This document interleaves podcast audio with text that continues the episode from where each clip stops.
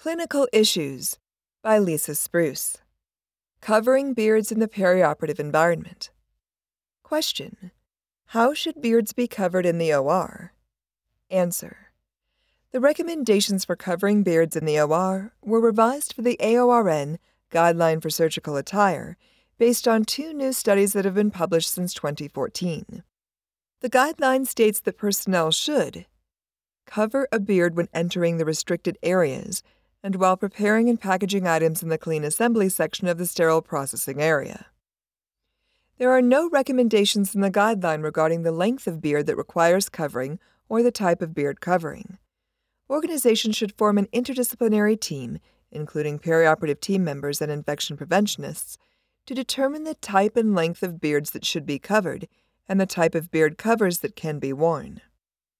There are three studies that have been completed on beards in the perioperative environment.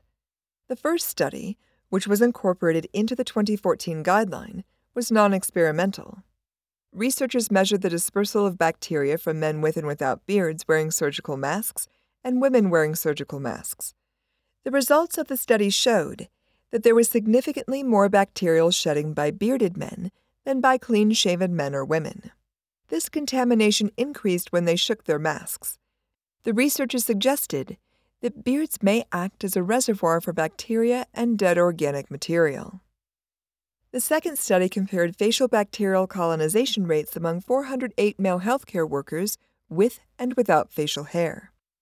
In this study, male hospital workers with facial hair did not harbor more potentially concerning bacteria than clean shaven workers.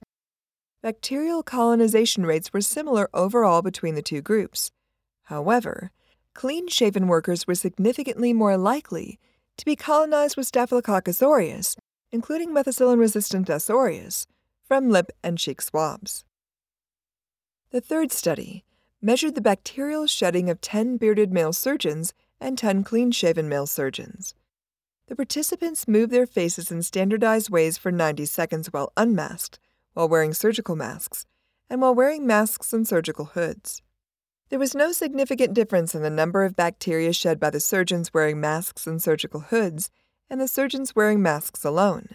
However, the unmasked surgeon shed a significantly higher number of colony forming units than the masked surgeons or surgeons wearing masks and hoods.